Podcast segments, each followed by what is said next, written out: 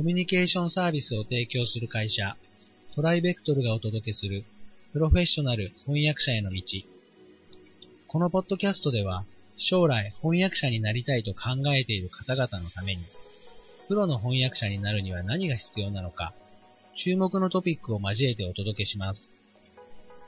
この番組は、企業、大学、研究開発機関向けの翻訳サービスを提供するトライベクトルが、対応言語50カ国以上、年間1万件以上の翻訳実績をもとにお届けします。えー、ポッドキャスト第4回目ということで、えー、引き続き出版翻訳について遠山さんにお話をお伺いしています。えー、今回はその3ということなんですけれども、えまあ、前回に引き続きですね、え出版翻訳の詳しいお話をお伺いしていきたいと思うんですけれども、早速なんですが、えー、とまずどんなジャンルが人気があるんでしょうか？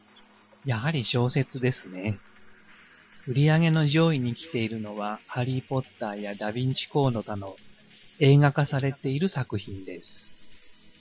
アマゾンの翻訳小説のランキングでもこれらは上位に入っています。やはりアマゾンのランキングでは他に、ダイアナ・ウィン・ジョーンズのハウルの動く城や、ダン・ブラウンの天使と悪魔などが上位に入っています。純文学からは他に、カズオ・イシグロやサリンジャーなどが10位以内に入っています。ミステリーやサスペンスは翻訳される率の高い分野と言えます。またミステリーとは分類分類されていなくても、物語の終盤に向かうにつれて、真相や真実が明らかになるタイプの小説は人気がありますね。これは日本語の小説でも同じだと思います。翻訳ミステリー大賞という賞があるのをご存知でしょうか？日本語に翻訳された海外の推理小説が対象の文学賞です。特色は審査員が海外ミステリーの現役翻訳者であることです。単に人気があるということではなくて、翻訳者として推薦できる作品を選ぶ賞で、審査員の投票で対象が決まります。一般読者の投票によって受賞作が決定される翻訳ミステリー読者賞も同時に発表されています。単にミステリーの優れた作品を紹介するだけでなく、優れた翻訳という観点からも興味深い賞だと思います。この賞の存在も翻訳文学におけるミステリーの占める位置を伺い知ることができると思います。確かにその通りですね。こんな賞があるなんて知りませんでした。これはモチベーションも上がるんじゃないでしょうか。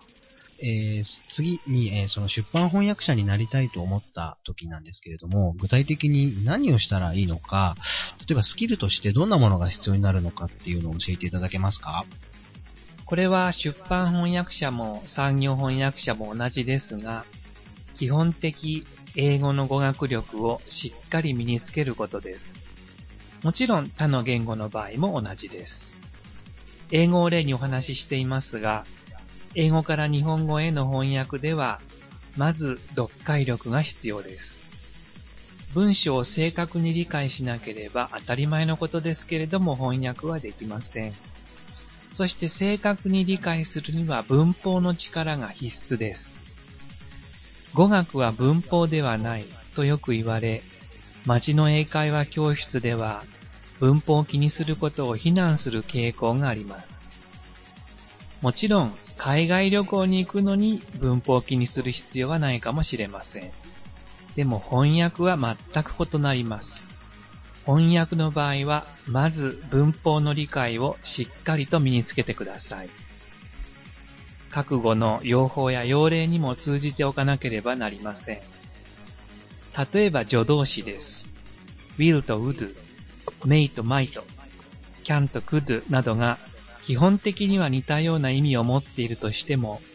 文脈の中でどう使い分けられているのか、筆者の意図を表すことにどのように寄与しているのか、こういったことに精通する必要があります。文法は文意を読み解く鍵です。ただの規則ではありません。なるほど。確かにそうですね。あんまり意識していなかったところかもしれませんね。ただやっぱり出版翻訳の場合と、それこそ普通の英会話っていうのは全然違うっていうことですよね。そうですね。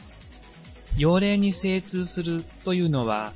文法書や有名なフォーラーズのような用例教科書を学ぶだけでなく、実際の英語文書の中の用例に多く触れてこそ可能になります。それで、どうしてもかなりの程度の読書量が必要になってきます。どれほど多くの用例に触れているかが役者としての技量を左右するからです。ハウトゥー本を読んで手っ取り早く英語検定に受かることは可能でも、翻訳者になるにはどうしてもたくさんの読書が必要です。ハウツー本では翻訳者にはなれません。これも最近の英語学習ではあまり強調されないかもしれませんが、こと翻訳に関しては、できるだけ多くの英語の文法に親しむことを心がけてください。同時に日本語の表現力も必要になってくるわけです。これもたくさんの読書によって養われます。先に述べましたように、翻訳というのは、特に文言翻訳の場合、英語を理解してその概念やメッセージを日本語で表現し直すこと、つまり再創造することになるわけですので、日本語の書き手としての技量に不足すると翻訳作品は読みにくく、面白みのないものになってしまうのです。これって、出版翻訳に限らずなんですが、例えば読解力とか文法力っていうのは、もう言語に関わらず大切なことだと思うんですけれども、そういう理解でもいいんですかね？その通りです。どの分野の翻訳者になるにも絶対に必要なことです。それで優れた作品を日英両語で読むのも良い方法です。特に優れた古典作品から学ぶのは素養を高めるのに効果的です。また、社会事象にも通じるようにするのも大切です。事件や事例についての知識は、登場人物や作品理解の助けになります。著者の主義主張を汲み取るためにも必要です。フェミニズムや新自由主義などに関する記述が織り込まれている作品で、それらの背景知識がないまま字面だけを追って翻訳すると、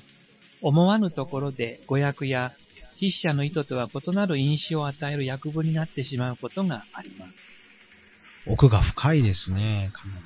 出版翻訳というか翻訳そのものは、あの、スキルだけじゃなくて、その背景知識っていうところもかなり勉強していかないと大変なことになってしまいそうですね。そうですね。では、えー、次回はですね、えー、そのあたりも含まれるかもしれないんですけれども、えー、出版翻訳者になるためにはどんなステップを、あの進んでいけばいいのか、それから、えっ、と、例えばオーディションや、えコンテストといったものだったり、え出版社への売り込み方法なんていうものも、え最後にですね、え遠山さんにお聞きできればと思いますので、よろしくお願いします。よろしくお願いします。今回はどうもありがとうございました。ありがとうございました。今回のポッドキャストはいかがでしたでしょうか？ご質問やお問い合わせはいつでも弊社ウェブサイトからご連絡ください。